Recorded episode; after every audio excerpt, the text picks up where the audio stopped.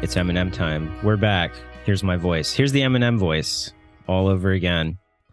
Welcome. It is Sunday, December 3rd. We are almost at 2 months into the brand new hell, into the brand new horrors beyond our comprehension. That is the war in Gaza. Dare I say the war in Gaza? People are being imprisoned in the West Bank. People are being bombed all over the region.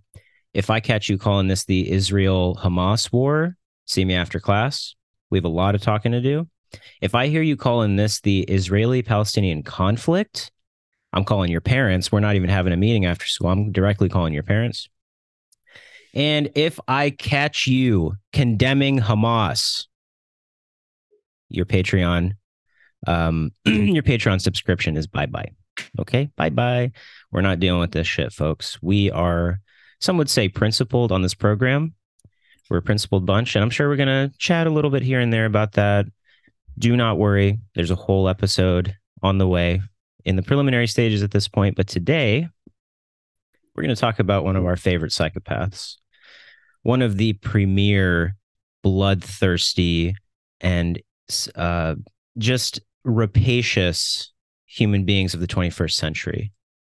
Many among his, in his class, I would say it's hard to really pin one asshole down as like the worst guy, quote unquote. But if there is such a category, I think my two co-hosts here would agree that Henry Kissinger is at least in the conversation. Okay. If this were Skip and Stephen A and they were talking it out, it would be in the discussion. I know that for a fact. Let me just go ahead and introduce, as usual, Sigmund Fraud, Beg Guevara.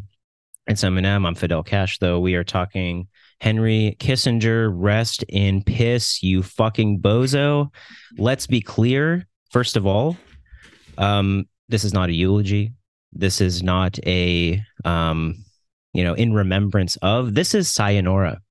This is rest in hell. Let there be no equivocations. We just wanted to talk a little bit, briefly even, about this absolute piece of shit, this fucking monster who has led foreign policy in the United States pretty much since 1969, I think is when he first took office. Excuse me. And although he was only Secretary of State for less than 10 years, his legacy, my God, his legacy lives on. So we're going to kind of just keep it sort of light, read a couple articles, just chatting, who wants to go first? I got a couple articles here, folks. I got a Washington Post article. If you didn't know, democracy dies in darkness. I did not know this, but apparently democracy dies in darkness, and somehow the Washington Post is that light in the dark. I doubt it, but I have an article from Washington Post. I have something from AP, Politico, all of our favorites, and I have an Intercept article too. The Intercept actually does decent reporting. What do you all? Where do you want to start? I have one from Business Insider that's just Henry Kissinger was so old, he outlived one of the guys who wrote his obituary. Wow. It's a quick one. Let's start there. Let's start there. I like Business Insider is a good way to sort of, ramp things up. Yeah. I mean, I think he's like such a meme, or his death is such a meme now that even, the MSM, like the Business Insider is getting on the whole joke. But this motherfucker was so old. He was literally 100 years old, and he outlived one of his New York Times obituary writers. This is what I'm saying. A special monster. If we accept the premise that only the good die young, and at this point, you can't dispute that with a guy like this dying at 100. Yeah, then it's very much in line with that truism, I would say. You outlived this New York Times reporter by 13 years. Man. I don't want to cast aspersions before I've heard the obituary, but this might be Kissinger's only good kill. Rare W from Henry Kissinger. True. That this might be the best hit that the Grim Reaper has done yet. The tactic, I mean, we were all waiting patiently for a very long time, but Grim Reaper always does come through, and we thank him for that. This is the best kill. I don't know. I mean, no, we're not going to speculate. This is the best kill in the last easily 10 years, I would say. It's on the level of Margaret Thatcher. It's on the level of Ronald Reagan. It's on the level of Bush the father. No need for direct comparisons, but on the level. So what is Business Insider, you know, our beloved newspaper of the business community? What does Business Insider have to say about old Henry Kissinger? Oh, not much. Just that he died on Wednesday, age 100. He lasted so long. He outlived one of the New York Times writers who contributed to his obituary. And this guy died at age 71 in 2010 of pancreatic cancer. Some of the other highlights, the other guy, this guy wrote an obituary of Osama bin Laden in 2011. Wow. Credentials. So Osama also outlived this motherfucker. Like, he just seems like he had bad luck. Yeah. But yeah, I mean, it's pretty much it. It's just, you know, all these other like fawning long obituaries about, oh, he was such a complex figure, or he was such a giant in, you know, American politics. But it is funny that the Business Insider is just like, man, this motherfucker was old. He was old as shit. Yeah. Not much else to really say besides just like, damn, this motherfucker old. It was time. And then one of the articles, like at the bottom, you know, where it's like read next or like all related, the headline is, at 99, Kissinger worked 15 hours a day and flew around the world on business trips. Like, what was he even doing at that point? God. And, yeah. Like, how is he capable of this? I mean, I guess if we're going to give him credit for anything, it's his mobility at 100. I mean, look at, you know, Lord Biden. Holy fuck. I mean, I think we are kind of getting, approaching something. What's even more remarkable is like his mobility given his body type. Like, have you seen, did you see him? He looks literally like Danny DeVito's penguin from like the Batman. Dude, he had, you probably remember this, Sigmund, you probably remember this. Those charts of like how obesity is distributed. Probably learned this in medical school too, like the apple core obesity, yes. Or the apple shaped obesity. Yeah, I mean, pear, yeah. It was, I mean, he should be in the textbooks. I mean, dare I call him a short king, because there's nothing king about him, but I'm pretty sure his wife was like 8 feet tall, at least relative to him. Yeah. He was a fucking giant. This dude. She was like 6 feet tall. Yeah. Like that famous photo of Mao, like pointing, like looking at his wife. Like, yeah, him just like, oh, the fuck? Like, so that's your wife, dog? Yeah. Yeah. And then looking at like a walking fupa, like, Jesus. Yeah, he was, you know, vertically challenged. I want to empathize with the guy as another short king, but no, we got nothing in common. If that's the only thing we have in common, I'm fine with that. I'll take it. Did you see Joe Biden's statement for Henry Kissinger's death? What was it? Was like, oh, when I was a young senator, he gave me advice on how I should be in politics. And like, this motherfucker is so old. Joe Biden was at the beginning of his political career when he was already a fucking Secretary of State. God. It seems like Biden like stretches beyond space and time. Like, it seems like he's been a senator for like 150 years or something. Like, he's always been around somehow.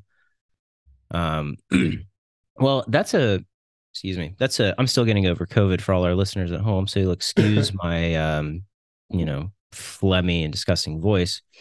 But that's a decent segue.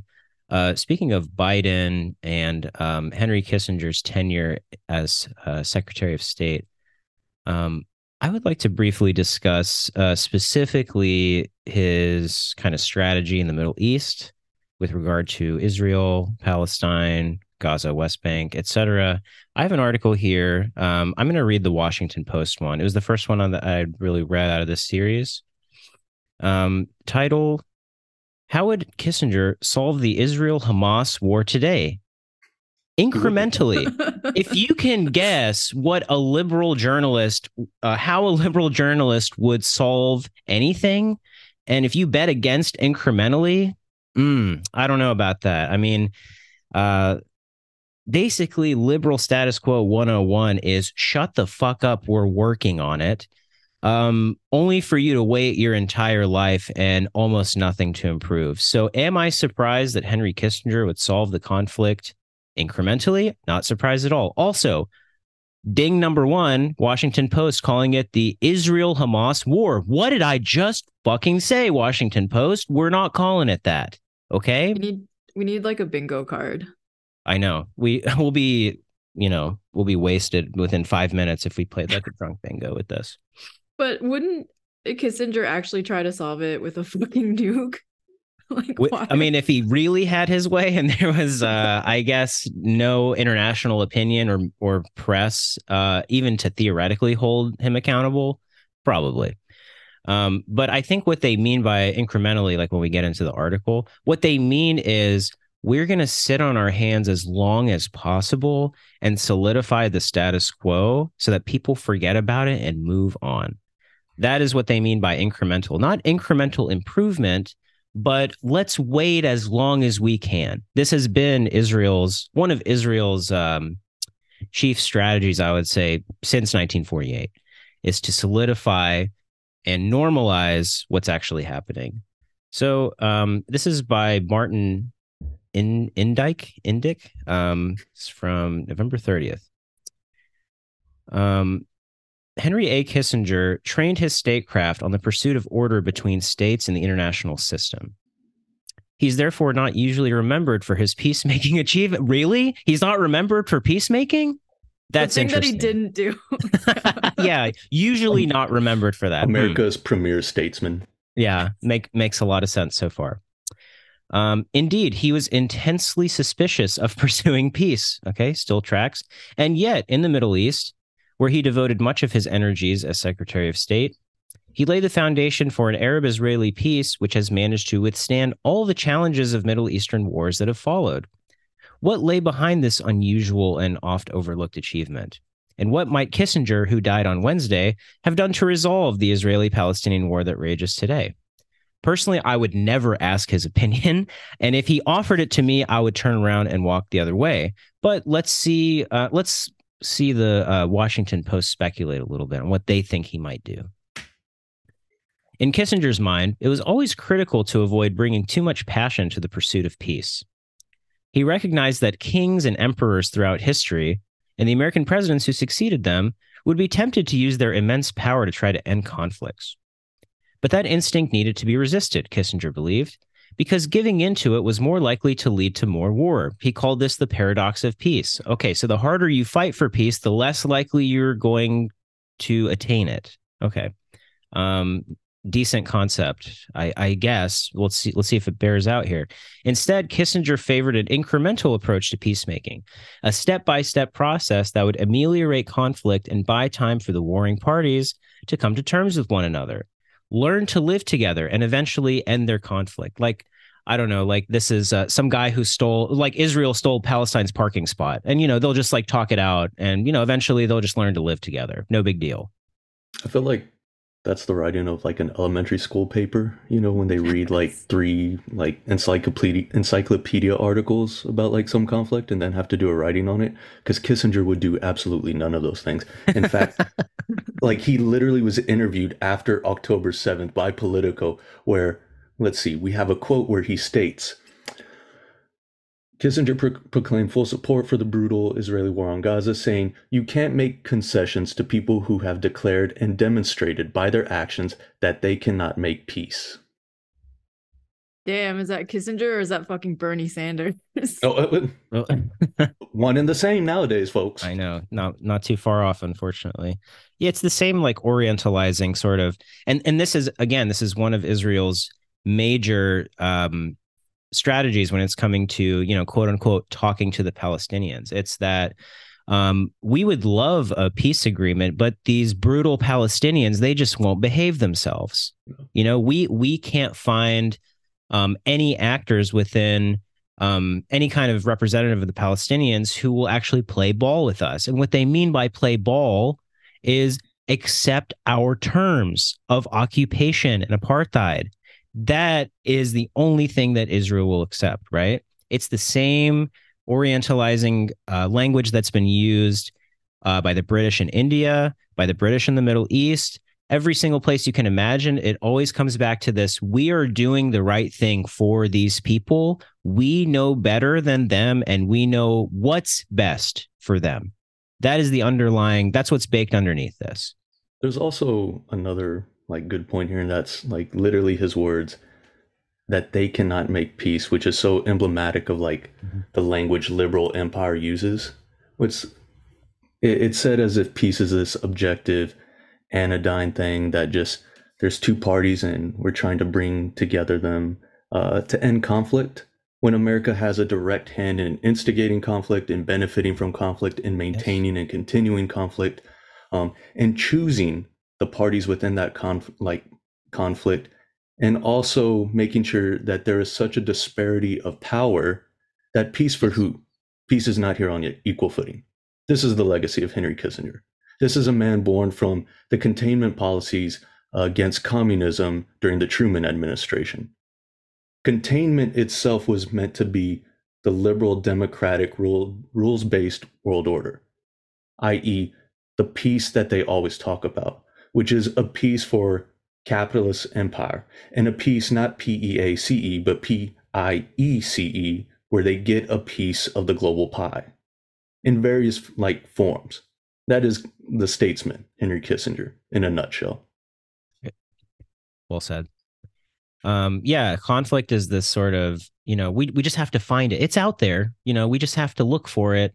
And once we do, everything will just be fine. Again, like liberal reporting, like the Washington Post, what else should I expect beyond people to just hope and pray and wish that eventually we'll find peace and end the conflict? No understanding of power. And if there is an understanding of power, it's purposefully swept under the rug, right?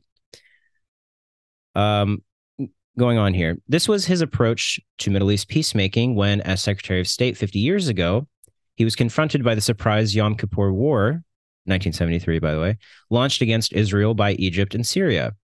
And it would probably have been his approach to the conflict that has broken out now between Hamas and Israel. In 1973, Kissinger acted quickly to achieve a ceasefire, took 16 days, and then launched a peace process, but one aimed at interim agreements, not end-of-conflict deals. Interesting. Why would you not want an end-of-conflict deal? I don't know. Maybe. Yeah, let's do it in a interim, step-by-step way so that there's definitely points in time that we can look and stop what we're doing, because we don't actually want an end to the conflict. What Bay was saying earlier, the United States has an incredible investment in Israel as a junior partner of its empire. Why the fuck would it want the conflict to end? They have every reason to want the conflict to continue. If the United States is not going to be overtly, nominally in the United States, at least it has its partner, which is better anyways, better for PR, better for its own image, that the United States, no, we're not in the Middle East, but our good friends are, but don't worry about that. They're the only democracy in the Middle East, and they are the most moral army in the world, blah, blah, blah. All of the myths that you've heard many, many times. Super gay, peace-loving, like, army. The freaking gay Israeli LGBTQTs of the military. As you could see by that very famous picture now of that soldier holding the pride flag over fucking rubble. Burning buildings. Yeah, we're the good guys, right? We're, you know, isn't this the right symbol? This is like, which semiology are we doing again? That's like them like hoisting that massive fucking menorah on top of like that building, which is like literally the type of shit ISIS did when they would like destroy Christian churches and everything. And at the same time, Hamas is the equivalent to ISIS and like mainstream media and that like myth that Israel puts. Like, like, it's just like cartoonishly evil. Like there's that one video of the IDF soldier riding around on a bike in like a ruined village, just fucking turned to rubble. Oh yeah, like that he just like grabbed out of a house. There's a litany of them, you know, just out there doing all sorts of despicable, heinous shit, which is of course like baked into the very like genetic fabric of that society. But which is also why all gays. Some of them, which is also why I love like watching all the Hamas videos of them just sniping the shit out of people. Like, oh, daily, that gives me such joy. Dude, the that little red triangle. Such joy. Oh my God, the red triangle, the red circle. Like watching them blow up Merkava tanks. Like just watching these like incredible soldiers of courage. Like the most incredible people on the face of the earth. Palestinians and the Palestinian resistance. It's like, it is crazy. It makes me think of all of those old like clips I would take from my Xbox 360 of like the Halo 360 no scope bullshit. And I'm thinking like, God, I'm the fucking man. I would do it like once every 10 months and be like, God, I'm so fucking good at this game. And then you watch these videos and you're like, I am a worm, man. I don't, what have I done in my life? I'm a fucking worm. But yeah, these videos are incredible. The actual, whatever side you're on, the videos are fucking sick, dude. They are incredible videos. Like just dudes walking up to like tanks. Yes. Like give me a rolled up dollar and let me like snort that shit straight into my soul. Like that is the best. Yes, like, this dude just like runs up to a tank as fast as he can. Mike drops a fucking bomb on there and runs as fast as he fucking can away. Like I don't know if I could do that shit. That is like incredible bravery, incredible courage. Like they are. Who's fighting for their homeland? You know, it's been said many times on, you know, Twitter and all the social medias, Instagram. Who's actually fighting for their homeland here? The people who are bombing olive trees, orange trees, bombing housing, infrastructure, or the people who are laying it all down on the fucking line to defend their home, the Palestinians. Who is actually the who's the occupier and who is the who's indigenous to the land? I feel like stuff like that makes it so clear. People who are indigenous to the land don't destroy it. That's not an original thought, but it's very, very true and poignant. People who live on the land don't destroy it. They have every reason to want to preserve it. So that is your easiest clue to tell you who, quote unquote, is indigenous to the land, who originated on this land. Oh, I was just noticing a vacuum of a complete lack of explanations for how Henry Kissinger died. Do we know if it wasn't the Palestinian resistance? Did the little red triangle not appear above his fucking head? I wish there's like social media team, Hamas, the Al-Qassam brigades, they release footage, like some meme of them with the red triangle over Henry Kissinger's head or something like that. Or like Hezbollah's amazing videos of like every one of their like attacks that they release for every single fucking thing. They're like, and it always starts with our brave Mujahideen fighters and whatever. And you're just like, God, I got to read the Quran right now. Like this shit, it's in my blood. Like, dude, Americans are reading the Quran. Did you guys see that? Oh yeah, I saw the Guardian article. Yeah, brother, it's happening. Amazing. Islamic communism is coming, guys. I hope y'all are ready. And I'm going to relate this back to my spiel whenever I get to it, because I'm going to connect it to the legacy of Vietnam and Henry Kissinger.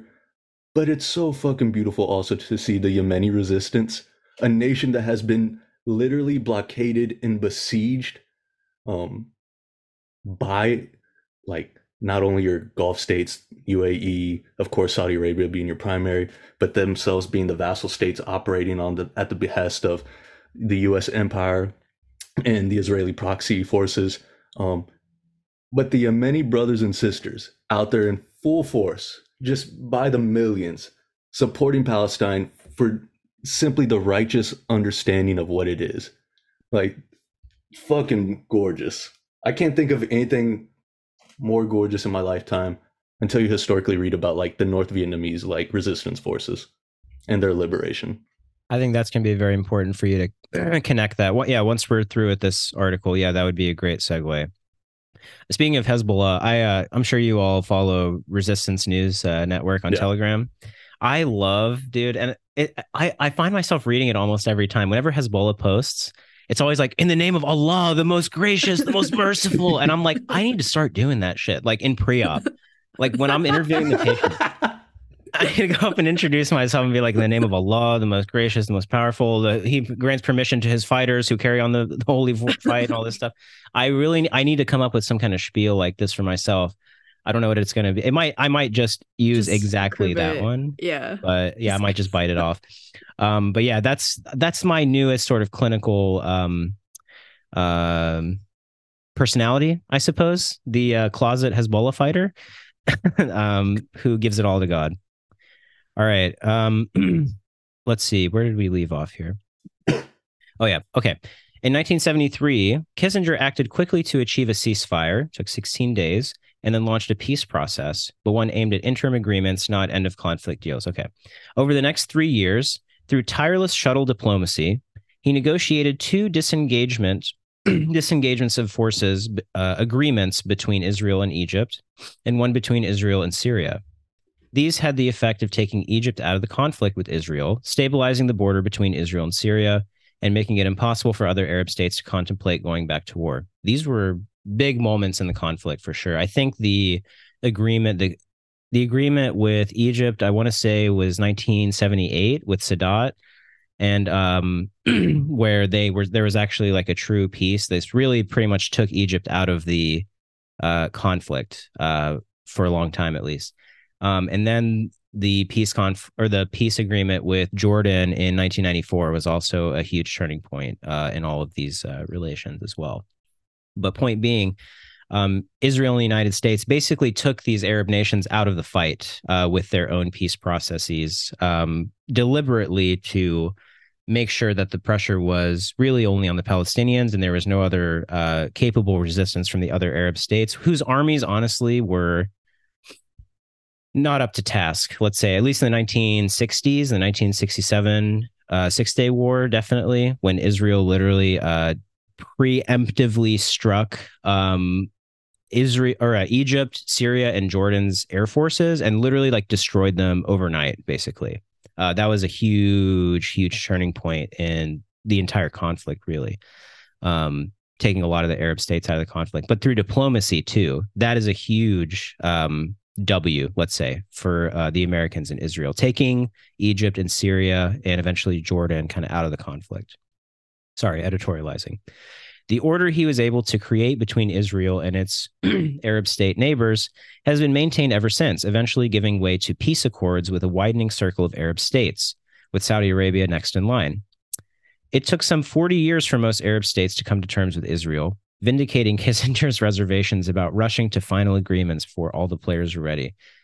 So that's, I guess that's a trophy for Kissinger for stalling as long as he did to give Israel the time to build up its own infrastructure, to build up more settlements, to imprison more Palestinians, to normalize the 1967 borders even more than was already in the imagination of the, international consensus. Not all the Middle East players were willing to conform to Kissinger's incremental approach during the 1970s. Egyptian President Anwar Sadat and Israeli leaders Yitzhak Rabin and later Menachem Begin were keen to end their conflict, but Kissinger refused to indulge them. Then Jimmy Carter, have you guys seen Jimmy Carter recently? No. Drop the link. You guys know that SpongeBob episode with the old woman where SpongeBob's selling chocolates, yeah. and he knocks on the door and the old lady's like chocolate, like that is scary. Oh shit! I just suggest you look up a photo. That's all. I'm looking at one right now. Oh my god! It's all. It's kind of like if you look at image one, image two. It's really hard to tell the difference actually. That's brutal.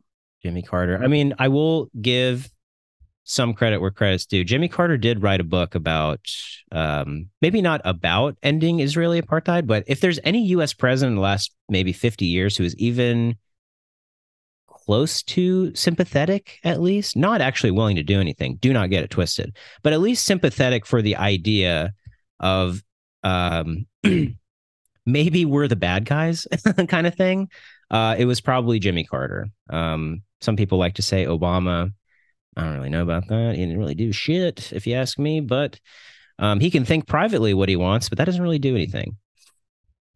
Okay. Then Jimmy Carter, true to the presidential peacemaking urges that Kissinger most feared. Yeah, he did. He sure did fear peacemaking. took up the challenge and succeeded in negotiating the breakthrough at Camp David that produced the 1979 Israel-Egypt peace treaty. Okay, sorry, a year off, 1979. I asked Kissinger recently whether he had any regrets about not trying for that peace. He said, no, I was happy it happened, but I was always worried that if I pushed the parties too hard toward peace, I would end up breaking the process. Oh, okay. So the ninth dimensional chess of Henry Kissinger, I see on full display here. It was that innate conservatism that wedded him to his step-by-step approach, even if it meant missing opportunities for breakthroughs. I guess we can just... every move he makes will be able to justify it somehow as the brilliant mastermind, you know, the cunning string puller in the background, you know, when really all he's trying to do is look out for U.S. interests, which is maintaining the occupation. It's not that complicated. I'd also say, like, part of the myth and legacy of him being a brilliant mastermind is absolute bullshit. Kissinger himself was a very mediocre person. This is said in the way it plays out in American history, especially in texts written within a bourgeois sentimentality, that there are these people that are these cunning, brilliant actors of statescraft. The only person that is like moderately brilliant in the sense of being dastardly evil, but still understanding the global order from that time period is Zbigniew Brzezinski. And actually, like, the things that he did. When you actually read very in-depthly about like Kissinger, you sit there and you're like, bland ass milk toast white dude. Like, it really does play to that point. The only thing that Kissinger truly might get credit for in the sense of attempting to establish peace is during the time of detente, the opening up of relations with China. Which is also why you saw like a lot of the left criticizing China, because China's out there, you know, giving very honest like messages within social media to like America and stuff. Mind you, there's so many ways to read that in regards to Kissinger's death. But also it's the fact that China, during a time of like facing annihilation by a nuclear power after they had just been through several civil wars, World War II, etc., actually saw Kissinger as kind of a heroic figure in their eyes because he did play a part in normalizing those relations. And allowing China to flourish to their own degree as we see now. Like, so we can understand those type of contradictions without getting into like heavy Marxist analogies, which, you know, is all over like leftist social like media sphere. But that is truly maybe Kissinger's only lasting legacy, which has a thumbprint, if you will, of peace. Like even within Arab conflicts, in regards to Arab conflicts with Israel in the 1970s, etc., so many of the resolutions that were put forward by peace by the Soviets were also undermined, let alone resolutions by American actors were undermined by Kissinger. Like Kissinger himself was a bumblefuck.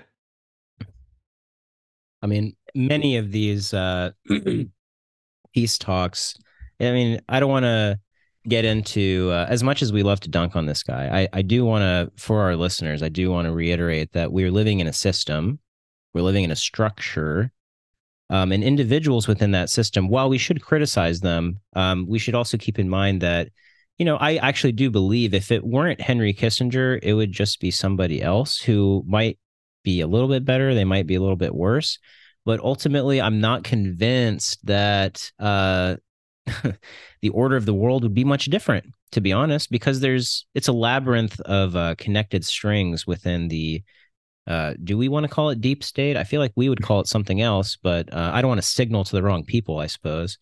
But I think you know what I'm talking about. This is a labyrinth of connections. It's not up to any one person to make any one decision, but we do need to keep in mind that Henry Kissinger is a special bastard still. Yeah. Some things would be different, but I think quite a few things wouldn't have changed either. Keeping our critique ultimately to capitalism, imperialism, and colonialism, we still do like to dunk on the people that deserve it. Don't get it wrong. Absolutely. And that's also why I don't like the way there's a heavy-handedness with, you know, just acting like Henry Kissinger is this mastermind and thank God this evil bastard is dead. By all means, like, step on his grave, dance on his grave, piss on his grave, shit on his grave. Mm-hmm. But part of that plays into this idea that there are individual actors of such heinous proportions, rather than it is such a heinous system, a very complex and convoluted system, and at the same time, very simple to understand. That is almost this weird dialectical nature of it all.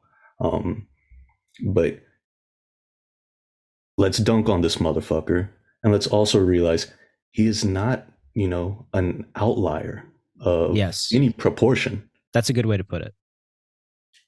Not an outlier. And people like him do not arise in a more just, a more humane society. I think that's really the big takeaway, is Henry Kissinger would not have come into being, well, maybe as a person, but in a just society, in a just system, people like him would not come to power. So we have to understand that too. It's not just that he exists and he was in there. If we lived in a more just society, people like Henry Kissinger would not come to power. We would not be talking about him otherwise.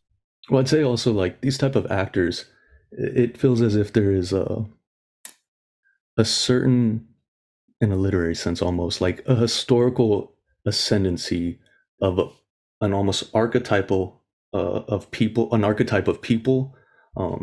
So you see, as American empire arises to its highest highs, post-World War II, you see people like Kissinger left and right. And they are often lionized and kind of valorized in their obituaries when they die as being these men, oftentimes men, patriarchy, right? But even the women of those times, of these brilliant individuals. When you actually get to know the history of them, they're, you know, such mediocrity abounds, which itself is kind of a part of colonialism. That itself factors so heavily into this. And at the same time, you look at them as these brilliant statesmen, these people of such moral certitude and intellectual ability that is why they had attained the positions that they got. All bullshit, mind you. But it also fits with this trajectory of seeing, as an empire declines, the type of characters that we have currently leading it, the Marjorie Taylor Greens, etc. It does fit into this hilarious historical pattern that needs a lot more delineation and contextualization, but it fits. And it certainly fits that at this time, the continuing relics of that empire at its height, major mainstream media, all, you know, all your publications, all your large cable networks, etc., speak in effluence about this man, and we're over here to tell you this motherfucker ain't shit. I feel like, not that I'm an expert on her life, but Madeleine Albright is kind of one of these types as well. Exactly. That's so lionized in the media, liberal media, this incredible figure of diplomacy, blah, blah, blah. And it's just like, I mean, you know. Yeah, and it fits, because look right after her. Look at Condoleezza Rice. It fits very much with the liberal trajectory of, you know, black faces and white places on high. That type of liberal tendency to now move as we do through the spectrum of identity. And then you look at their history and look at these brilliant people. They came up and they had all this adversity due to their race, due to their sex, etc. But they just made it big. They made it big because they went to, you know, an Ivy League, and then they attained this position. They were. It is this type of American myth making, and the American myth making itself has this weird literary trajectory, and that's kind of what I'm describing with Henry Kissinger and the people of that time, and how you see it through the Bush administration, and then you start seeing this precipitous decline, like these waves, right? The Obama administration carried it to another high, and now we're at this low. And they're totally. Like, but it's because of how solidified the bureaucracy gets under these sons and daughters of our former heroes of our nation. You can call them. I mean, they're not heroes to us, obviously, but like in the consciousness of your regular person. Oh yeah, I mean, bureaucracy has become. And look at. I was going to say, I mean, just a hilarious example. Look at John McCain and the legacy that is often purported with him. Perfect. And then look at his fucking daughter, like a View co-host who gets fired, you know, that type of thing. Like that is the American trajectory in a nutshell. It's beautiful in its own like twisted regard. It either produces fail sons and daughters of maybe even fail sons and daughters themselves. Maybe not in John McCain's case. He did his thing fine. But he got caught. Don't forget, he got caught. Also, as Trump said, he's a fucking loser. He's a loser. Exactly. That's right. Like ones who got captured? I prefer my leaders and heroes, the ones that don't get caught. Might have been onto something. So you either produce failed sons and daughters interminably who enter their various media jobs, or, you know, they write their think pieces, or they enter into the Brookings Institute to write, you know, the same horseshit that everyone else writes, or they enter the political sphere formally, only to find that even if they were good intentioned, even if they maybe had some ideas for change, the bureaucracy has become so solidified and so sclerotic. It's not like you have a chance to do anything anyways. The legacy that people like Henry Kissinger leave, it means that you are only allowed a certain Overton window, fine, let's call it, of acceptable policy. And when it comes to foreign policy, that window is even smaller. And it always goes back to, and when you read about the heroes in Israel, right? David Ben-Gurion, people like this. All of the traditions that come out of the original partition, Israel becoming a state in 48, and the heroes of that time who were, you know, military commanders or whatever, a lot of the policy that ensues is based on these heroes, quote unquote. And a lot of, this is what I said at the top of the show, the State Department, foreign policy, like Henry Kissinger is the torchbearer of so many of these things that are still going on today. We haven't even talked about South America, Latin America. I kind of have to assume a lot of our listeners know this stuff already, which is why I wanted to talk more about Israel, Palestine, and his role there too. And maybe it's not as talked about. And we'll get to it eventually. And of course, Bay is going to talk about the intertwining with Vietnam. Let me just finish this article real quick. We're pretty much at the end. What would Kissinger have done about today's war in Gaza? His pursuit of order was focused on relations between states. Non-state revolutionary actors such as Hamas had to be neutralized and denied the ability to disrupt the region. He would then look to the neighboring Arab states to work with Israel to reestablish a more durable order. That's the second time in this paragraph we've heard the word order. What does the word order mean, I wonder? I think it means exactly what the United States fucking says.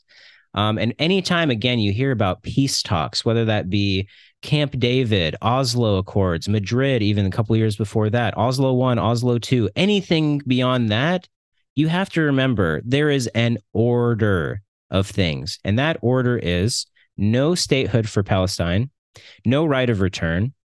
And the only promises really ever made were local autonomy, which does not mean a state. It does not mean administering your own affairs. It does not even mean you really have your own government. So anytime you hear these bad actors, these cynical people who try to tell you how Yasser Arafat did everything he could to deny every single offer that was put forth. What were these offers? Never an offer of statehood, never an offer of right of return, never an offer of an end to the occupation. So anytime you hear people say things like this, the United States was just pursuing order. They're pursuing peace. No, they weren't. They were pursuing the same doctrine that exists today, which is let's wait as long as we can until people forget about this. And what's so important about October 7th is the brave Hamas fighters, not just Hamas, it's the PIJ, Palestinian Islamic Jihad, it's Hamas and the Al-Qassam brigades. The PFLP is still in the mix, folks. Don't think that this is merely the Islamist, quote unquote, movement, which again is an American invention, by the way. The PFLP is still in the mix. The DFLP is still in the mix. Hezbollah in south of Lebanon is still in the mix. It's the entire axis of resistance. Absolutely. I mean, it's the Yemenis. It is Iran. All of these people, it is your Iraqi resistance, the resistance in Syria. All these people are so vital, and every one of them is heroic in their own regard. Whatever contradictions are there within the larger understanding of these countries, and we're not getting into that. We're talking literally about the liberation of Palestine and the full support of resistance forces against empire and the most savage puppet state of empire. That's right. The most savage junior partner. Speaking of Yemen, dog, speaking of fucking sweet videos, them when they basically stole that Israeli aircraft carrier, when they landed on the Galaxy, bro. You're like, yeah, this is my shit now. And then my favorite is afterwards too, when they're like fucking partying it up with them, like they're doing hookah like out there and shit. I'm like, God, the Yemenis are something else, bro. I know, literally, they're like, fuck around and find out. You wanna throw your ships in our waters? Fuck around and find out. And like just today, they fucking bombed like multiple. Mm-hmm. Like as of we started the recording, they had bombed two earlier. Both it was expected with one with ballistic missiles and one with their drones capabilities. And right as we started, it was like, it is now reported that Yemen has also bombed another ship. So going into the show, there's now three ships that have been bombed today. Like fucking gangster. Fucking gangster, dude. Oh my God. And with, especially in the context of all the things that have happened in Yemen, literally like the starvation, the war that's been going on in Yemen, the starvation that has happened to its population in ensuing from this war. That was only not even 2 years ago. This was really popping off, right? And beyond, and despite that, they are still in that fuck around and find out mentality, being one of the tiniest Gulf nations and still putting it all on the line. And it makes me so, number one, sad, and number two, angry, because I hear Palestinians in these videos sometimes, you know, brave journalists like Motaz, Aziza, and Walid, and Bisan, like these Plestia, all of these super brave journalists. There's one video I think I'll never forget for the rest of my life. It's this older hijabi woman who's literally screaming into the camera, "Where are the Arab leaders?" It like gives me chills every time I think of this video, and like the pain and just fucking fury in her voice. Where are the Arab leaders? You will, God is watching, basically. And you know what, whether you believe in God or not, this conflict doesn't matter. That's not really what this conflict's about. Anyways, don't let people tell you this is a conflict about religion. It of course intersects in our material reality, of course, but this conflict is not about religion, so to speak. But her words just are just reverberating in my head. Where are the Arab leaders? God is watching. Why are you sitting and doing nothing? Why? Well, kind of what we're talking about here, right? American foreign policy. People like Henry Kissinger who have set the tone in this region for the past 50 years. All of the peace deals that have been done with all of the alleged or purported, let's say, Palestinian allies, Egypt, Syria, Jordan, Hezbollah in Lebanon, Iraq, like all of these nations. And we're all wondering, where are they? Where are you? And this is the result of American diplomacy, of basically handcuffing these nations, giving them the only terms that are acceptable so that they themselves are not annihilated, whether by neocolonial economic policies, structural adjustment, etc., or just outright bombing these countries, which is exactly what's happening in Gaza right now. Okay, sorry, let me fucking finish this article and we will move on. He supported statehood for the Palestinians as a way to eventually resolve the conflict, but he believed in an incremental process in which the Palestinians would acquire attributes of statehood, quote unquote, building governing institutions that would eventually lead them to acquiring independence. Eventually, when it's on our terms, when we say so, when they've been good boys and girls, then they can acquire independence. But who has the final say? Definitely not the Palestinians. Every single UN resolution, every single partition plan, every single instance of things concerning Palestinian statehood or Palestinian autonomy or whatever you want to call it, the Palestinians have almost never been involved, almost never. And that's why the Oslo one was such a big deal, because Israel finally recognized the PLO as the spokespeople of the Palestinians. That's why that was such a big deal. Not that Oslo one was good. In fact, conditions really got a lot worse after Oslo 1 and 2, especially in Gaza.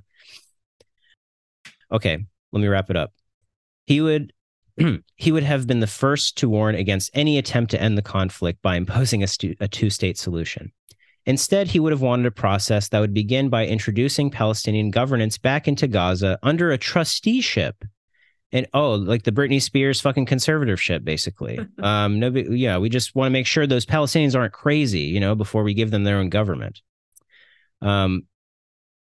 Trusteeship in which Egypt and other Arab states would help maintain order. He would have had no objection to holding out the two-state solution as the eventual endpoint, as long as everyone understood it would need to be preceded by a process of building capabilities and confidence one step at a time. Kissinger's cautious, conservative statecraft helped create the mainstays of order between... Oh, that's the third time in the last two paragraphs.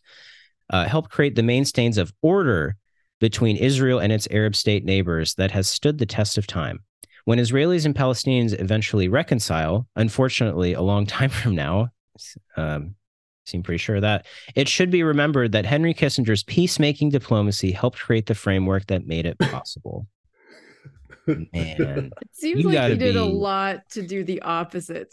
I don't know why they're so confident on that. Like you say that, but I read the history about creating book and... fucking tall tale Paul Bunyan ass myths right here. God damn. It is, dude. It's tall tales. It's Americans. They want their stories. They want their mythologies repeated back to them. And they're always the supreme actors in these stories. They're the main characters. They're the heroic individuals who have built peace on the billions of bodies that they've created. They make it just sound like, we want them to have their own car, but their insurance rates are just too high. We have to wait for your brains to mature. Once they're 25, we'll let you have it. It's like, what the fuck? It is what it is. It's so infantilizing. It is so it's just like, yeah, these Palestinians, they're just kids, they're just violent little kids. And once they grow up, then yeah, we're happy to give them a state. No big deal. But we need order. We need trust, this is some kind of therapeutic relationship or something. What are we talking about? This is war, guys. And this is exactly why so many of these quote unquote peace talks fell through, because they're infantilizing, because they're belittling. It's basically telling the PLO after a certain time, basically telling them, yeah, you'll get what you want, but you just have to wait a little bit longer. It's like when you ask your dad, what does that mean? And he says, I'll tell you when you're older. It's kind of like that, except you just never get older. You stay 12 years old the rest of your life. That's what's happening. Well, it's like if your dad kills you. Yeah. And also your dad kills you. There's just more and more. I'll tell you when you're older. The story of Abraham. Perfect. But he goes through with it. Yeah. I was going to say. And he's like, okay, so God is supposed to intervene now, right? Right, Dad? Doesn't find that ram in the bush here in this story. Well, rendering a population invisible is literally the prime project for a colonial occupying force. And so it has been the primary thing to render Palestinians as an indigenous multi-ethnic people, not simply invisible, but inhuman and subhuman. So when we do recognize them, we recognize it as this incredible display of recognizing humanity. When Oslo itself was bullshit, it created the PA, Palestinian Authority, led by that fucking puppet, Abbas, which itself is part of the colonial project to create what looks like an entity that will serve people that we now recognize, when really this entity is going to serve us. That's right. They were literally lapdogs for the security, for the IOF, basically, subcontracting security services to the Palestinians. Oh my God, man. Don't worry. You have a say in leadership as long as you basically control your bitch. That's what they told Palestinian Authority. Control your bitch. And if anything pops off, you better take care of this so we don't have to. No, maybe if we're talking about all the good things that Henry Kissinger did, can we talk about the one genuinely good thing he did? Which I know what this is. Swindling a bunch of fucking people. Yes. Okay. Let's talk about his swindling deals, his praxis, and then we'll round out with Vietnam.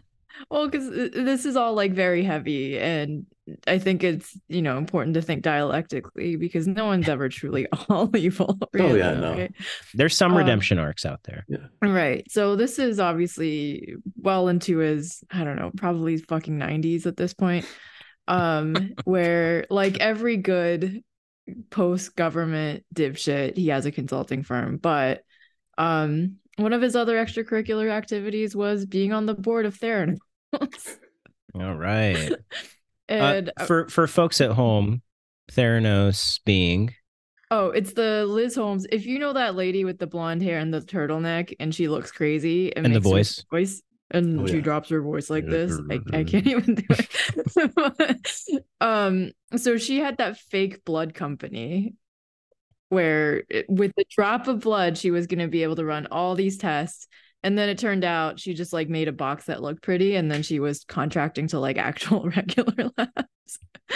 I think it's Hulu. There's a documentary that's actually pretty good. Bad Blood. Bad Blood. Book, I highly recommend. Yeah, the book is great. The documentary series is also really good. But Henry Kissinger was like a key part of this. And so I'm going to read from an article, Ars Technica. Wealthy families encouraged by Henry Kissinger's lawyers sank over $400 million into Theranos. This is an article from 2021.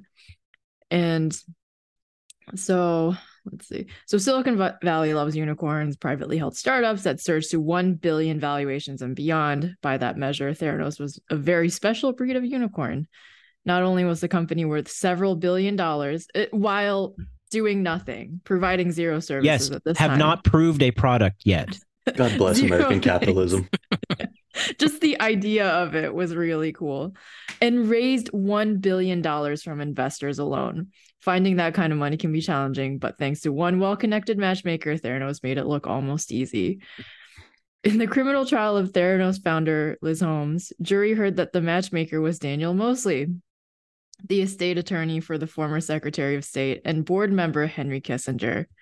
In less than 2 years, Mosley connected several wealthy families and individuals to Theranos, ultimately bringing in over $400 million in investment. So about 40% of their entire fundraising is due to Henry Kissinger and his fucking lawyer. A significant portion of the $900 million to $1.3 billion that the startup raised over its lifetime. I mean, so far, this is a nightmare blunt rotation, but continue. Just wait. So the list of the people they fucking swindled, the DeVos family, which made its money really? founding Amway and Betsy DeVos of fame, $100 million. Cox family controls Cox Enterprises, media, telecom, automotive conglomerate. Cox City. And Walton. Okay, the blunt rotation is getting worse. You were right. It is getting worse. But keep going. Waltons of Walmart fame. All right. God bless Sam's Club. Yes. Andreas Strakopoulos, Greek shipping heir, put up 25 million. Henry Kissinger in it for 3, Mosley in it for 6. Kissinger also got friends who were not Mosley's clients, which were the Oppenheimer family that controlled the De Beers company in South Africa. They were in it for 24 million. And yeah, basically nobody did any due diligence. Mosley said that he hadn't pushed anyone to put any money in, but he was obviously very smitten. And Henry Kissinger wrote the 2015 Time article about Liz Holmes as a tech visionary. And just to give some context for that list that year, other little blurbs in Time on this list included Kanye West by Elon Musk, nice. Charles Koch and David Koch by Rand Paul, and Kim Kardashian West by Martha Stewart. God, this feels like the fucking front book rack at like Barnes and Noble's with the shittiest books, but it's like so American where you just like, oh my God, why are they advertising this shit to me? You're just like if all the fucking statesman shit wasn't evil enough, like he was just personally connected to like the most evil and awful people in our society, just socially, just like having fun. God, the DeVos family, the Waltons, man, like What I want to be in those pitch meetings that Theranos would have, like pitch to investors. Like literally, did they pass around a blunt? And they're like, so dog, like, listen, all we need is like one drop of blood, fam. And like, we can get like 1,000,000 tests. And it's like, check this out. And it's just the box and like a 3-slide PowerPoint. It's like that blood ? Profit linkage. They just bring out the Dune box. They're like, put your hand in it. Yeah. Oh my God. Like, you know what it reminds me of? Like, in regards to Kissinger in this story, I don't know if you remember, but there's an episode of Futurama with this character called Slur McKenzie, where he like drinks Slurm. This is tired. and he fucking ends up dying at the end of the episode because he's like, I'm so tired of partying. He pulls down his glass. That's how Kissinger died. Like, you tell this story and it just sounds like Kissinger is just like, he's lived damn near 100 years in 6 months, and it's just like at some point he just pulled down his glass and was like, I'm so fucking tired of partying. Like, just it's got too much evil humors circulating. Finally got his ass. All the karmic things, you know, he did defraud about $400 million from really bad people too. Well, and let's be honest about this story in particular. We talk about it's a beautiful act of like empire cannibalizing its own. The only reason why these people got invested into this is built off of the meritocratic myth behind the man Henry Kissinger. No one else is doing that. I mean, mind you, a typical capitalist that's well-connected could. But for Henry Kissinger himself, it's literally the myth that he himself as an individual within the upper echelon of American empire and its creation had that, like, caused these people to, like, fall for this shit. Yeah. I mean, literally, what is Henry Kissinger? What would he have to contribute to the discourse of like updating medical technology? You know, what would he have to say about that? I wonder. Literally, it's just this myth, this guy who is a patriot, and he made some high level foreign policy decisions that inevitably shot forward the United States in its imperial conquest. What else did he do that has anything to do with healthcare besides, you know, the napalm mania and Agent Orange that was dropped into a certain country we're going to be talking about soon? It is just crazy.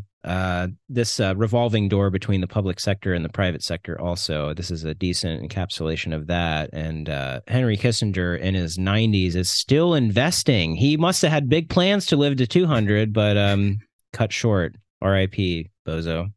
I mean, the same characters, the way they pop up reminds me of that like Simpsons clip of like Abe Simpson just coming through the door with his hat and like putting on the like hat rack and doo-doo-doo and then coming back out. Like, this, it's all the same people all the fucking time. Yep. Well, should we round out with a brief discussion on HK in Vietnam, shall we? Yeah, let's do it. I'm going to tie this back into the overall conversation we have about Palestine and everything we've been discussing in that regard, but give it a historical context in the way empire operates and this legacy that it creates in this particular context, pinpoint it to the damaging health effects of death, destruction, disability, and debility. Let me read you a quote from this article, and this itself is from historian Nick Terce's documented writing in his 2013 book, Kill Anything That Moves: The Real American War in Vietnam. The defining feature that makes memories of this war so difficult for many Americans was the relentless violence against civilians. The massacres of women, children, and the elderly, rapes, indiscriminate bombardment, burning down of villages, and routinized torture. Now, why does that sound familiar? Here we are talking about something beginning in 1968, going out throughout this 1970s. In itself, the historical connection is no different than what you're seeing in Palestine. This is how empire operates. The way we talk about empire, the techniques it uses for war, it's outright destruction. Now, Henry Kissinger himself oversaw and approved of the relentless bombings that occurred. It's in the thousands. He actually oversaw and pinpointed. This is a man that had no business connected to this when you actually understand the way the National Security Council works, defense, etc. And yet this really originated from him, this pinpointing of, you know, people outside of specifically organized governmental roles and the way they're supposed to be functioned, and this openness towards any political actor, as you then saw in like the Bush administration, and then of course in the Obama administration, which doesn't get talked about enough. We all understand the war crimes that occurred and shit like that, but the way in which war was allowed to be carried out itself, kind of a funny process if you think about it, how we can consider war being carried out in this very regimented and regulated manner when you think of like this hegemonic empire conducting war, because at its origin you think a benevolent empire would conduct war justly, hilarious in itself.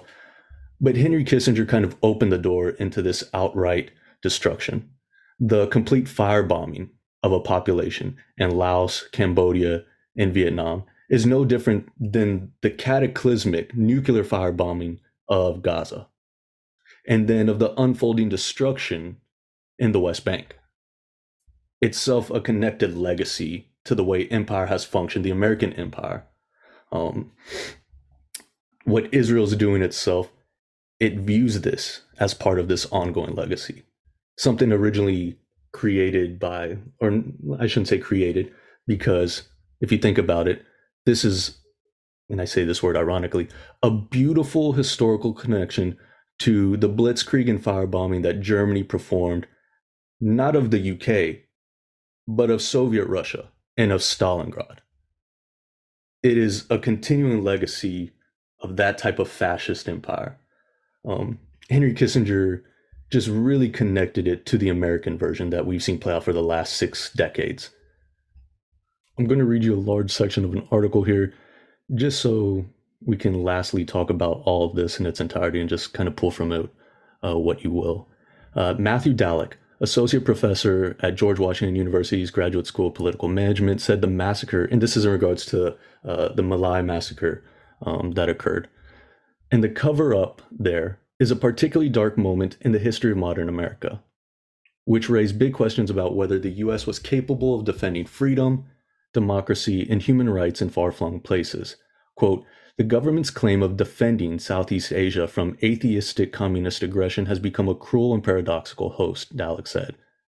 According to a study by Harvard Medical School and the University of Washington, there were 3.8 million violent war deaths, of which 2 million were civilians. The cruelty against civilians was more than a collection of isolated incidents, but the official policy, according to former Secretary of State John Kerry, a Vietnam veteran, in his 1971 testimony before the Senate, such atrocities were crimes committed on a day-to-day basis with the full awareness of officers at all levels of command. This unpopular war sparked widespread anti-protests in the West. A large number of U.S. servicemen returned from Vietnam were left traumatized for life. But the horrors were far from over when the Americans evacuated Saigon. And then we get into the chemical warfare unleashed on Vietnam.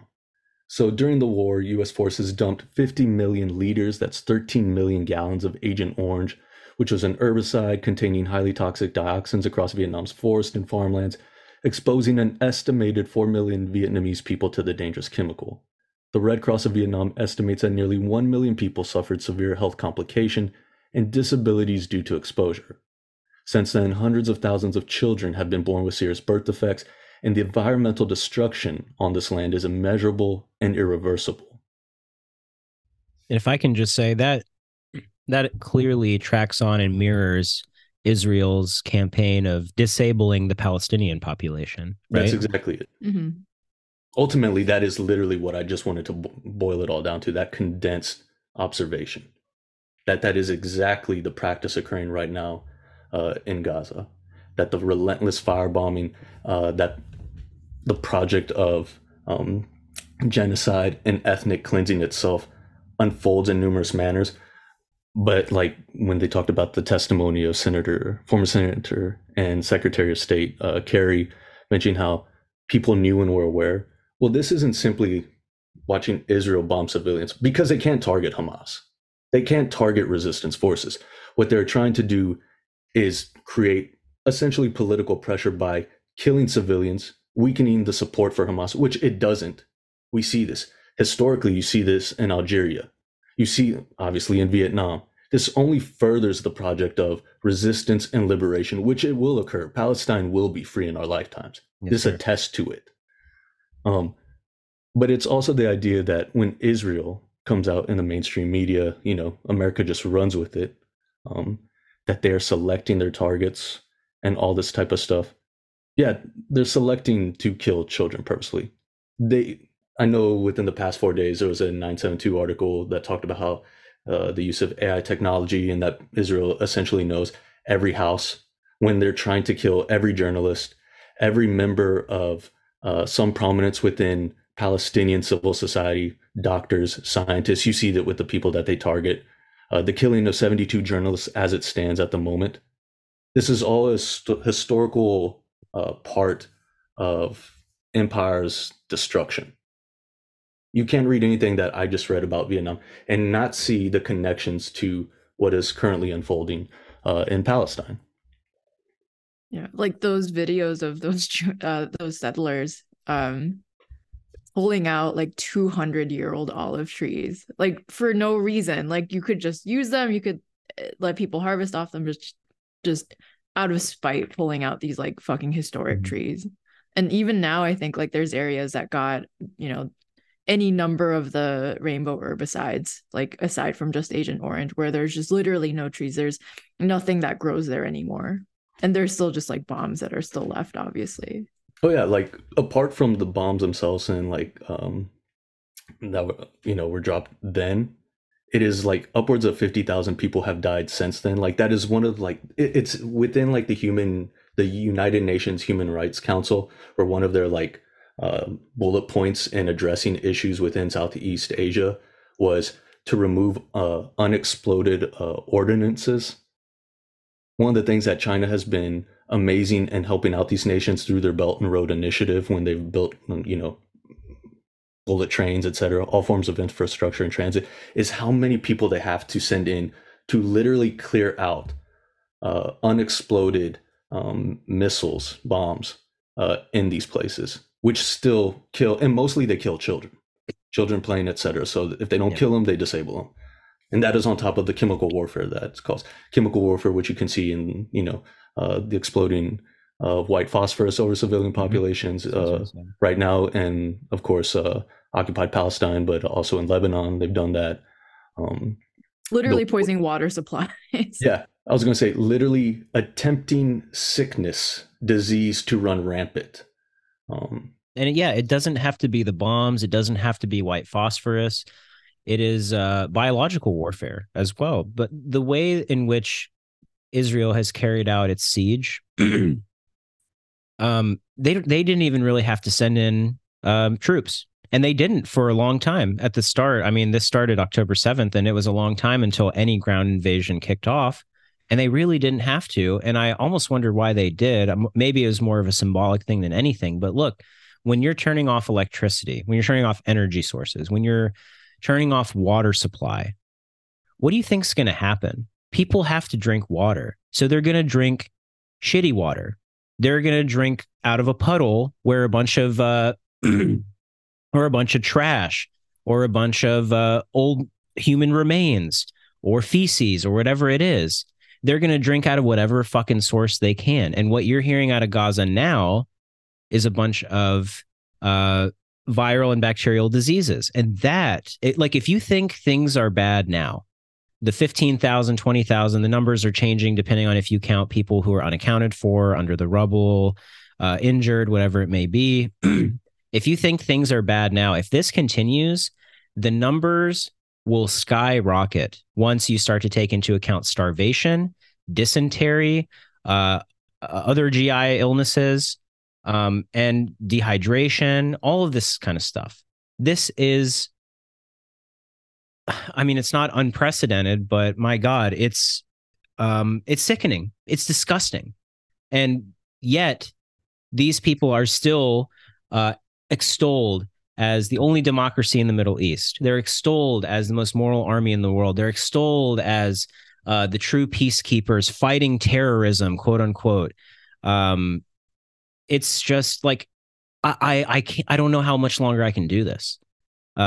Just keep watching this. And of course, you can't stop. You can't look away from it. You can't give up. But it's just like, I don't know. I'm rambling, but it's, sorry, you were going to say something, babe. I mean, to your point real quick, I'd say that's a human emotion to just see devastation. I mean, literally children's limbs, headless children, etc. Just the worst. We've seen the absolutely worst of the worst, and you can't look away. And there's a certain sense of powerlessness. One is to accept our role in this, and that is not to get into the liberal sentiments of guilt and everything. That's to understand in this historical sense, yes, our presence within the historical material realities and the contradictions of those things. To be a real revolutionary is to do that, and then to follow through with what is needed of us, what the Palestinians ask of us, which they are clear and direct in saying, continue to apply pressure to governments, protests, etc. We will be victorious, that type of thing. So you can only take heart in that. You can only take heart in what the resistance does. And I see the beauty not just in the changing of sharpening contradictions from October 7th, but the beauty in seeing people be accepting, because so much of since 2001, September 11th was the outright, to me, the height of Orientalism and the Islamophobia that we've had to live with, all of us. You know, we've been baked into it. It's inculcated within our psyches. And to see those cracks, those fissures absolutely breaking, right? Like, not to be cheesy, but fucking Han Solo coming out the goddamn carbonite. Like, that is what it's like watching people right now, like, come out and see these videos of these very human Muslim beings, these men who are often demonized by their appearance and stuff in the West, as we've known for the past decades, and to see nothing but the most beautiful, bright light of humanity in these people. I joked to you guys about when Russia and Ukraine started popping off, I was almost excited in a selfish way. I was like, oh, thank God they'll lay off the fucking Arabs now. Thank God. Well, it's back, baby. Yeah, we're back. We're so back. We're so fucking back. Fucking foam finger number one, like right here. Like, yeah, we got the top. Arabs number one. Yeah. Western Conference Finals. Like, that's it.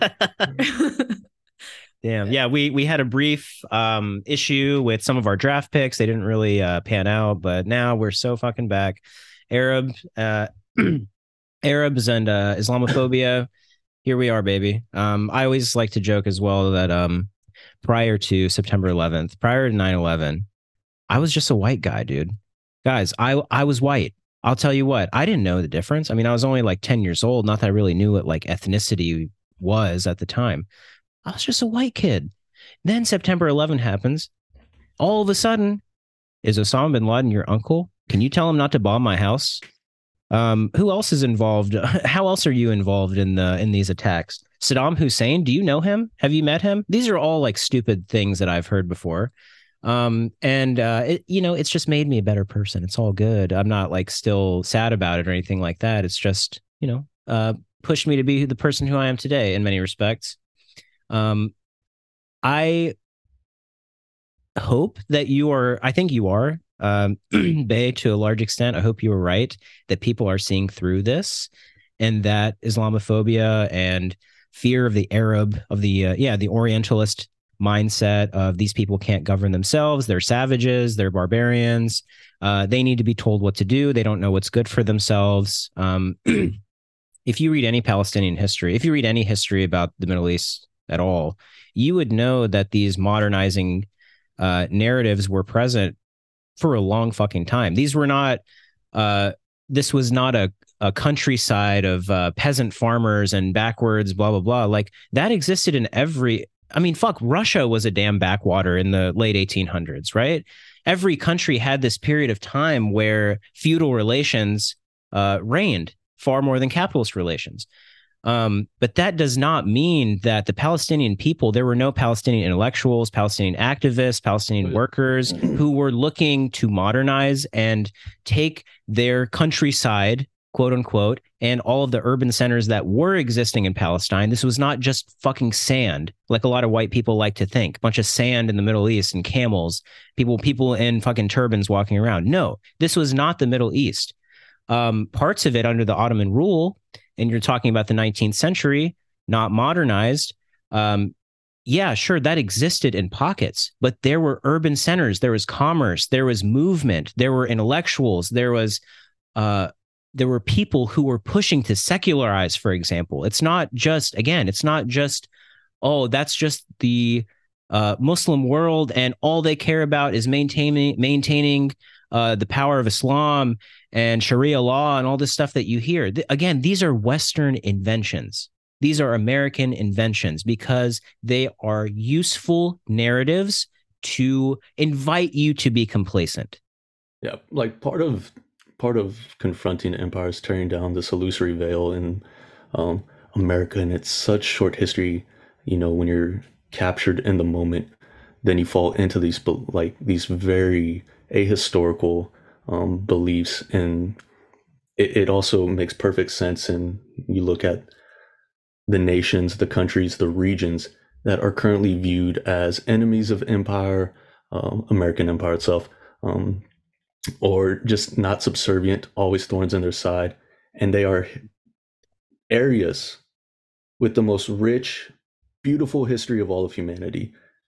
Asia, West Asia, as we say, the Middle East, and all of Latin America. These regions with the most brilliant, how do I even describe it? Like just all the accomplishments, the scientific marvels, the way societies were actually run and organized, from Southeast Asia and Korea and of course China and all these places. But part of empire is creating savages. It is creating the myth of savages, and there is no greater savage than the Middle Eastern man. And so I think when we see these horrific photos of before and after, what like Gaza looked like before Israel bombed and stuff, that itself also helps wipe away things. When you see the beauty of just what was there prior to October 7th, and this is since 2006, since the blockade, right?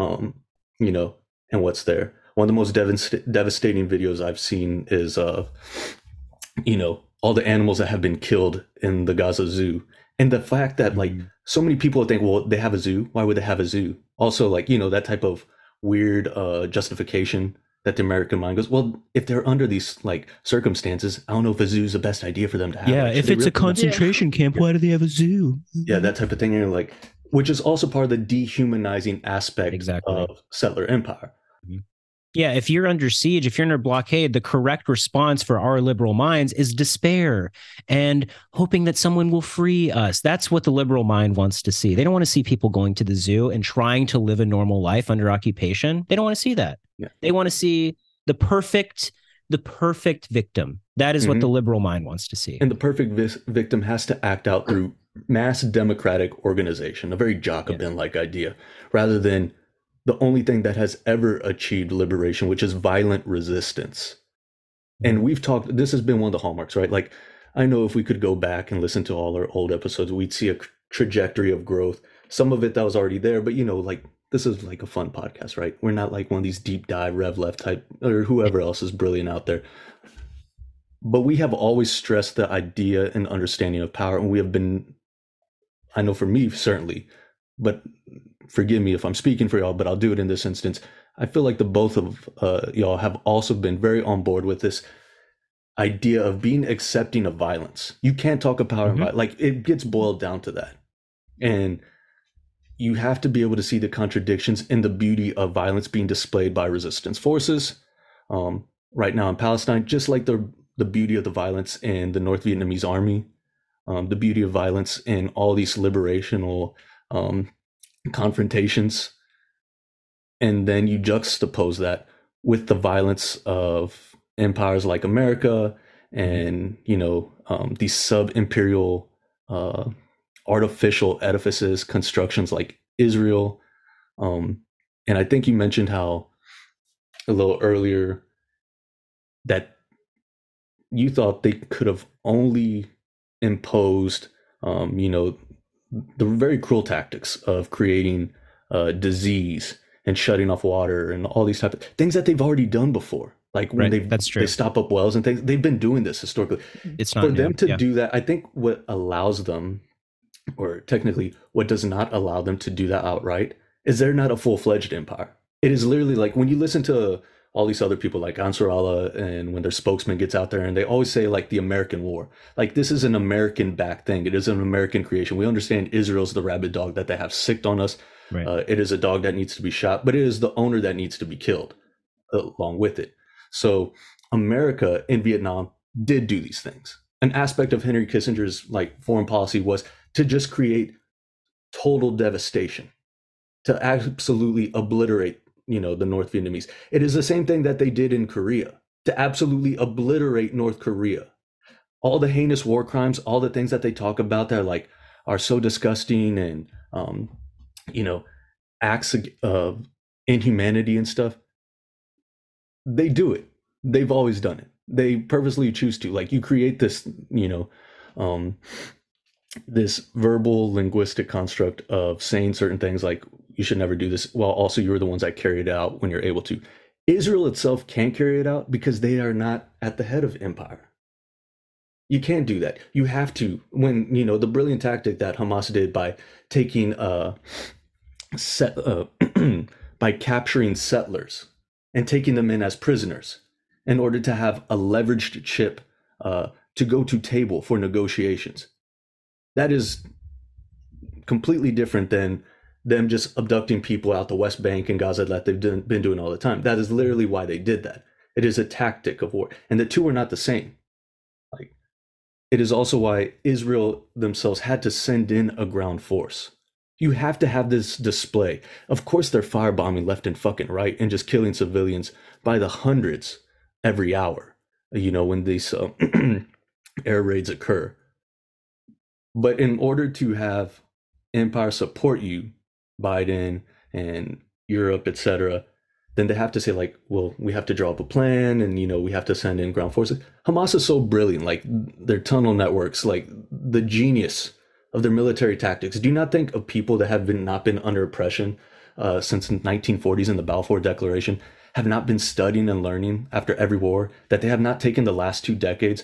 When you look at the PFLP and all the brilliant beauty of like the revolutionary articles and the tactics behind it, do you not think they haven't been learning from the North Vietnamese army in history and North Korea, etc., these places that have stood up and currently right now they are the tip of the spear against empire?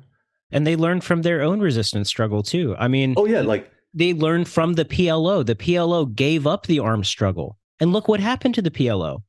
They became kind of a laughingstock in a way. There was no power the PLO was exerting. And Hamas learned from this. They said, no, we are not giving up the arms struggle. The arms struggle, as you said before, is almost the only tool of successful revolution. And when you hear liberals, back to your original point about violence, the only comment I wanted to make is that violence must be state sanctioned. If it is not violence done by a state, it is terrorism, period. It doesn't matter what it is. And that is exactly why it's so easy for the United States to label Hamas, the PIJ, the PFLP. It doesn't matter what your ideology is, folks. If you are exerting violence without a state, you're a terrorist. Period. Especially if it gets in the way of our bottom line, especially if it gets in the way of our interests. Perfect example. Let me ask you all, is the KKK a terrorist organization in the United States? Nope. We're all shaking our heads. It's not. Why not? That's pretty interesting, isn't it? The violence, you could say it's not state sanctioned, but for a long time there, I guarantee it was. There's a lot of police officers, a lot of people in the State Department who were interlocked in this organization. All of the violence that ensued from the KKK, are they a terrorist organization? No, because they do not impede the bottom line. They do not impede empire. And that is really what it comes down to. Sorry, go ahead. Forgive me for jumping in, but I also want to put this in there. And there's also the way, you know, some people would accuse us of like being class reductionists for only saying the bottom line. Racial characteristics of empire, racial characteristics of the bottom line. Yes. Like Israel, there's a reason why Israel is, you know, this beacon of democracy and this exemplar of social rights, even though they don't exist there. And it is also because they are white. They don't just serve the imperial interest of capitalism. They serve the racial interest, the ethnic and gender makeup of these constructions serves these interests. That's how these things merge. They blend. They all operate together. There's a reason why when you look at like the background too of this settler colonial entity, that all these Zionists in the Israeli like leadership are all from fucking Europe. When you look at like, you know, Netanyahu being from Poland and all these places, Hungary, etc. Philly. Yeah, I know, like, bro, like fucking, you know, the Bronx, like, goddamn, like, we're just. Zionism, I want to be clear, too. I mean, Zionism as an ideology is rooted in Christianity. It is rooted in a westernized Christianity, I should say. Yeah. I'm going to fuck up his name.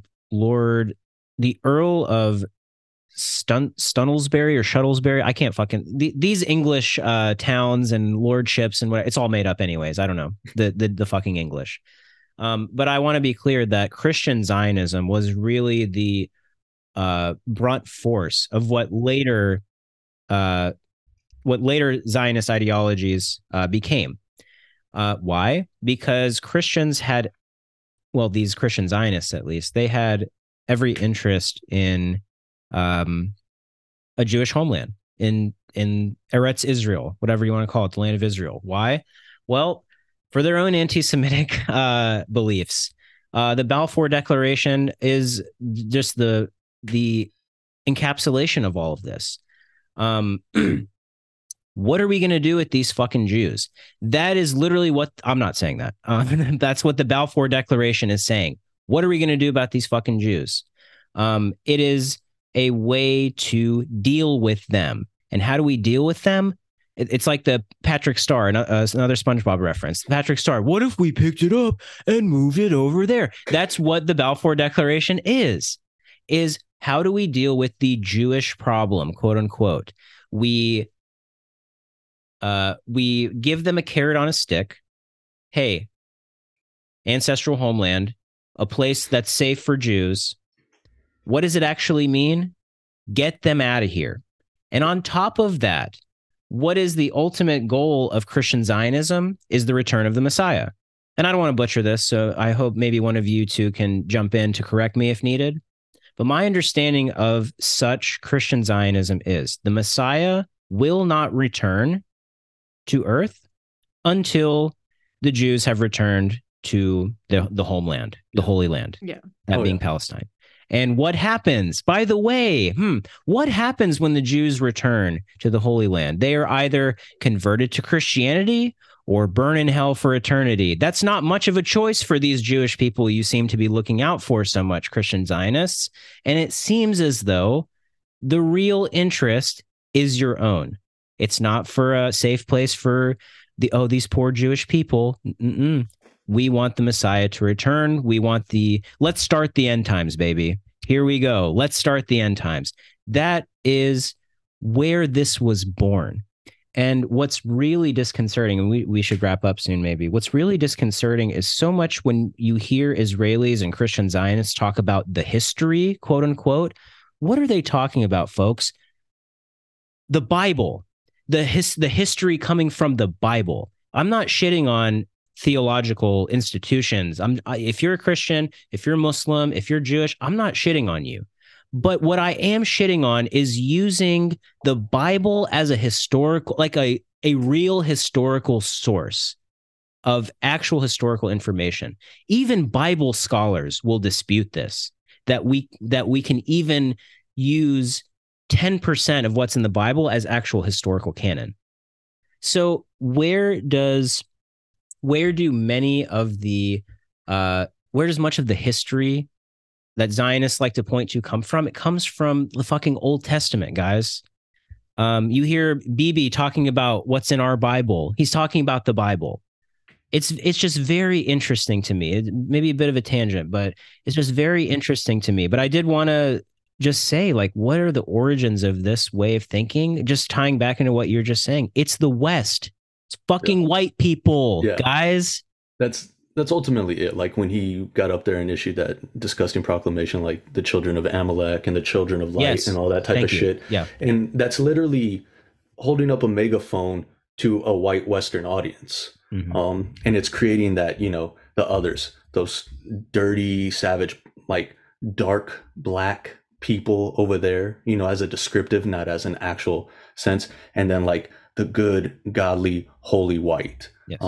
It conjures up images of the Crusades and holy wars and this type of thing. And ultimately, like, the project of Zionism was occurring, but like, you know, Herzl and everything, like in the 1800s itself. Yeah. But it is the way history unfolds and the connections of empires at the time, colonial constructs, and the various things that make up their social fabric and their social structure.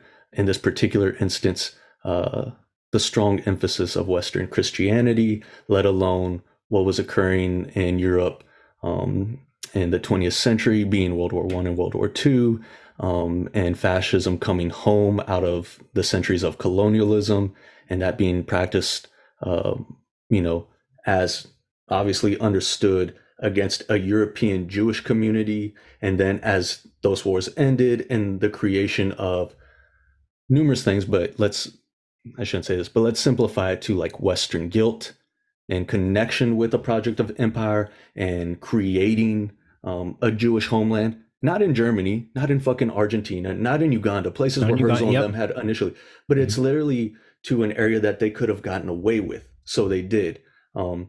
And it is therefore the conflation of modern day Israel with historical Israel and the geography of history and biblical times, etc., and how it actually doesn't constitute the current makeup of Israel as it stands, but it is used by that, right? Like Christian evangelical understanding certainly believes it. Western Zionism attaches itself to it, and therefore it creates this project of settler colonialism. And for my last comment, I'll say, for this episode, is tying that back to Kissinger. And Kissinger was one of these statesmen who, maybe not in the deep context of today and what is occurring in occupied Palestine, and the genocide and the conflict going on, and therefore connected to the conflicts that occurred within the period of 1950s through the 1970s when Kissinger had power, that he was directly involved in this type of Zionist project. But the servants of empire, you know, the handmaidens of empire, operate in such a way that it has led to the historical moment. And Kissinger's role in this is not to be downplayed. It is not to understand him as a singular mastermind. It is not to understand him as a brilliant statesman.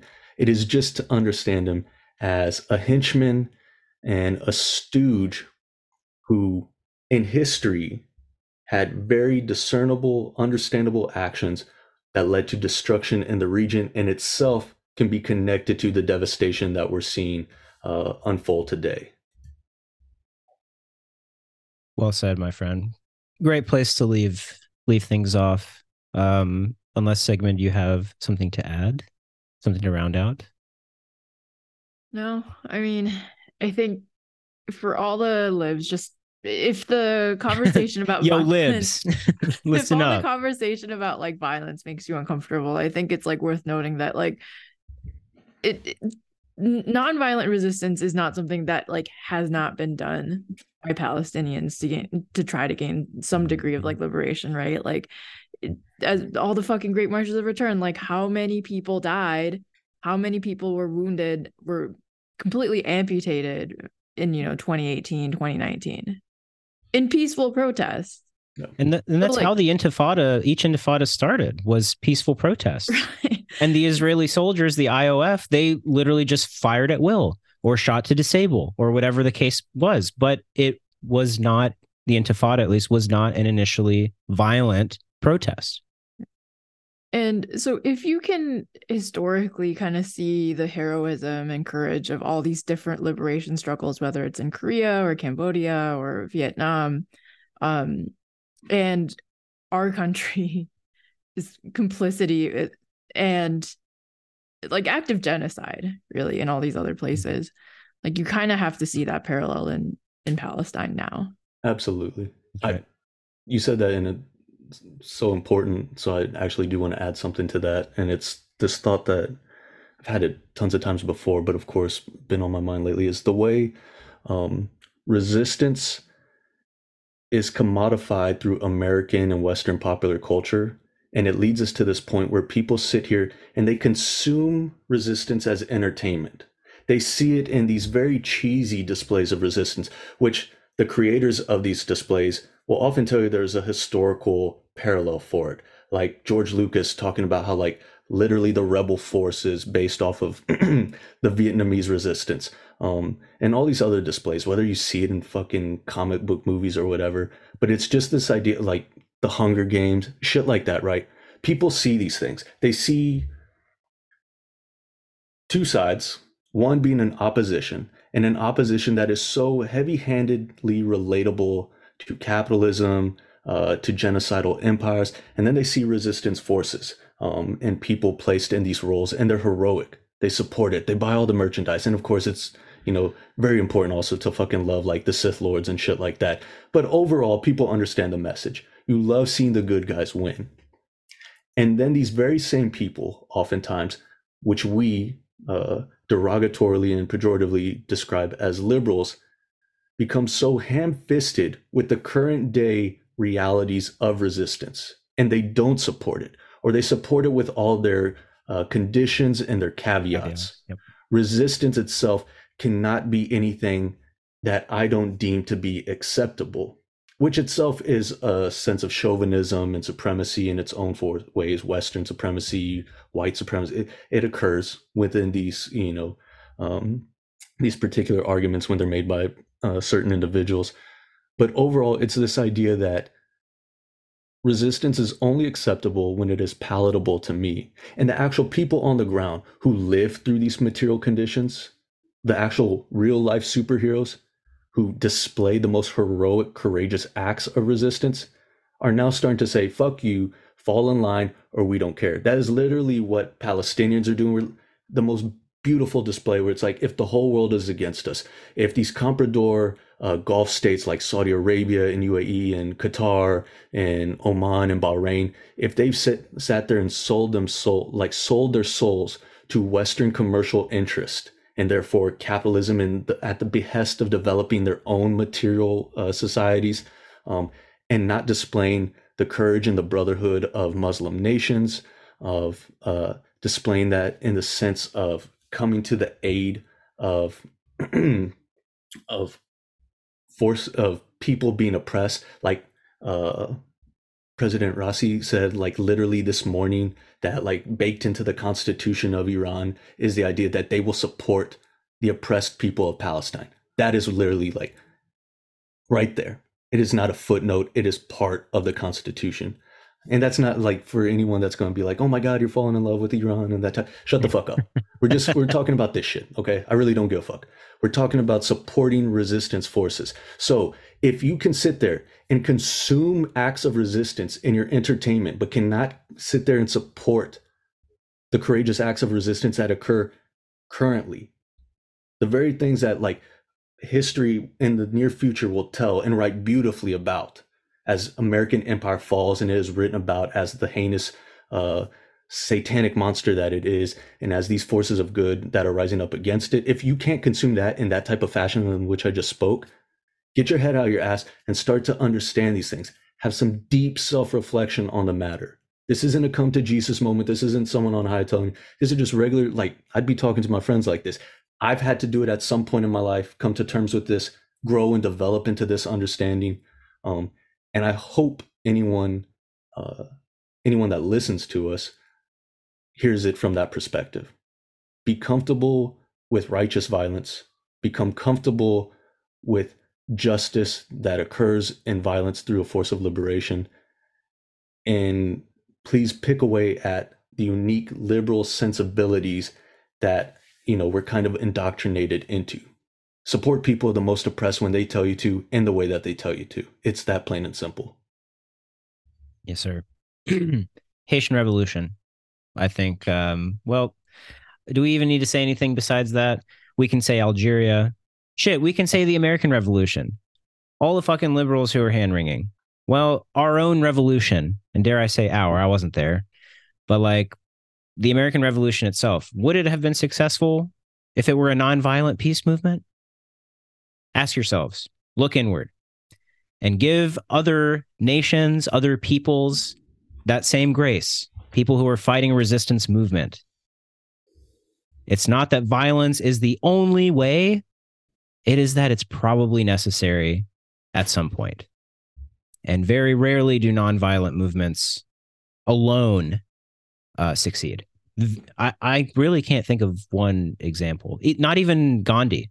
People like to point to that one. That was not purely a peaceful movement. There was a lot of fucking fighting going on with the British Raj and in India at that point. Like, don't delude yourselves. Well, fucking remember to talk about Kissinger, Allende. They did vote him in. Look what happened. Absolutely. Perfect. There you go. And look at like historically, like Castro literally told him at the beginning of his administration, like, get your shit together, bro. Like, arm the fuck up. Yep. Like, we have to be authoritarian. That's literally what we need to do. He's pointing at the political compass. He's like, dog, we need to be top left. Trust me, man. This is real life. Oh my God. Well, yeah, that's a good place to leave it. We went way over what we thought we were going to, but that means it's a good episode. Clearly, that's always the reasoning I give. Sigmund, Bay, thank you very much. This has been M&M. Like I said, we're planning a kind of deeper dive Israel-Palestine episode. Hopefully releasing that in the coming weeks. Hope you enjoy this one in the meantime. Rest in piss, Bozo. Never forget. Never forget every day. If you're doing your daily affirmations, if you're doing kind of your mantras or whatever it is, just throw something about Kissinger in there. I feel like that's something that's going to lift the left up. We need, God damn, did we need a W, guys? Golly, did we need a fucking W? And this might serve as a catalyst. I'm hoping, at least, because boy, did we need this one. And Sandra Day O'Connor died, right? I didn't hear that. Wait, judge? Today? Yeah. Oh, I didn't hear that. I thought she had been dead. She died today. No, she been dead. December 1st. Oh shit. Oh well, yeah. I was 2 days ago. I'm too busy. I'm still on my bender celebrating Kissinger, so that's probably why I didn't hear about it. Well, no evil lasts 100 years, so fuck you, Henry Kissinger. That's it. That's a good way to close. Fuck you, Henry Kissinger. Burn in hell, you goddamn monster, you piece of fucking shit, bloodthirsty psychopath. I cannot wait. If I am lucky enough to join you in hell someday, I can't wait to meet you. And we'll battle that Netanyahu pack soon. Pack watch, folks. Okay, grab that shit up. Yeah, they're down there dancing. I have no doubt. All right, guys. Thanks for listening, and see you soon.